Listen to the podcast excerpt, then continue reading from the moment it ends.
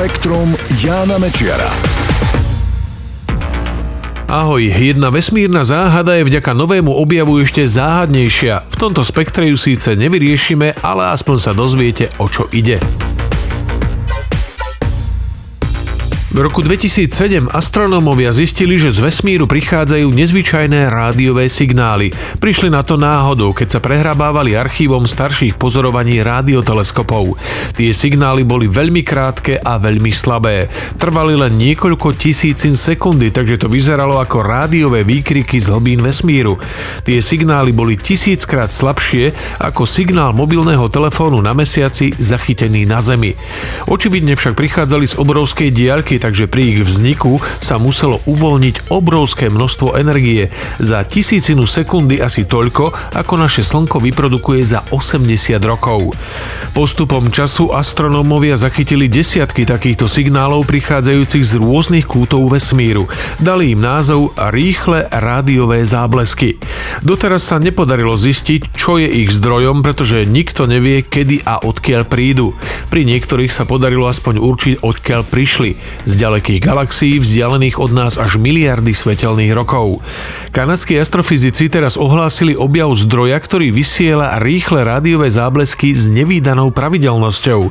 Nachádza sa v galaxii vzdialenej od nás 500 miliónov svetelných rokov. Je to teda doteraz najbližší známy zdroj. Rádiové signály odtiaľ prichádzali asi 4 dní s frekvenciou približne 1 za hodinu.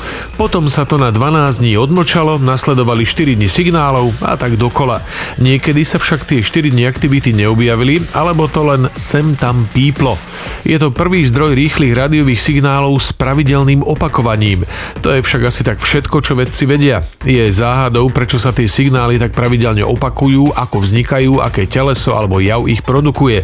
Isté je len to, že ten objav nezapadá do doterajších pokusov o vysvetlenie tohto mysteriózneho úkazu. Vysoko nad našimi hlavami sa odohráva špionážna dráma.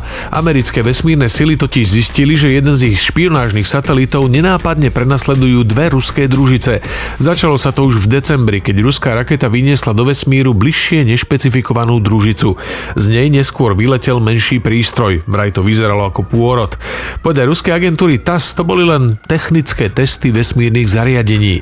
Pred pár dňami oba objekty podľa pozorovaní zo Zeme náhle zosynchronizovali svoju dráhu s americkou výzvednou družicou USA 245. Priblížili sa k nej na 160 km, čo sa nezdá byť nič mimoriadne, no z vesmírneho hľadiska je to extrémne blízko. Podľa odborníkov správanie ruských satelitov naznačuje, že sú to tzv. inšpekčné družice, určené na sledovanie a skúmanie iných družíc.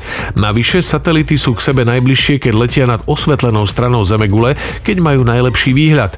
Na nočnej strane sa od seba vzdialujú. Z toho sa dá vyvodiť, že ruské družice sa chcú bližšie pozrieť na tajný americký satelit. Americká vláda už cez diplomatické kanály poslala Moskve svoje výhrady a znepokojenie. Staršie ženy si môžu aktívnym pohybom výrazne znížiť riziko vzniku rakoviny prsníka. Tvrdia to vedci z americkej rakovinovej spoločnosti. Podľa ich výskumu ženy po menopauze, ktoré sú fyzicky aktívne alebo sa aspoň prechádzajú 7 hodín do týždňa, postihuje rakovina prsníka s menšou pravdepodobnosťou.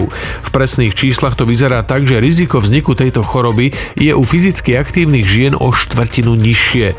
Tie, ktoré aspoň chodia na prechádzky a takto sa hýbu minimálne hodinu denne, si toto riziko znižujú o 14%. Nezáleží pritom na tom, či je žena štíhla, pri tele alebo obézna.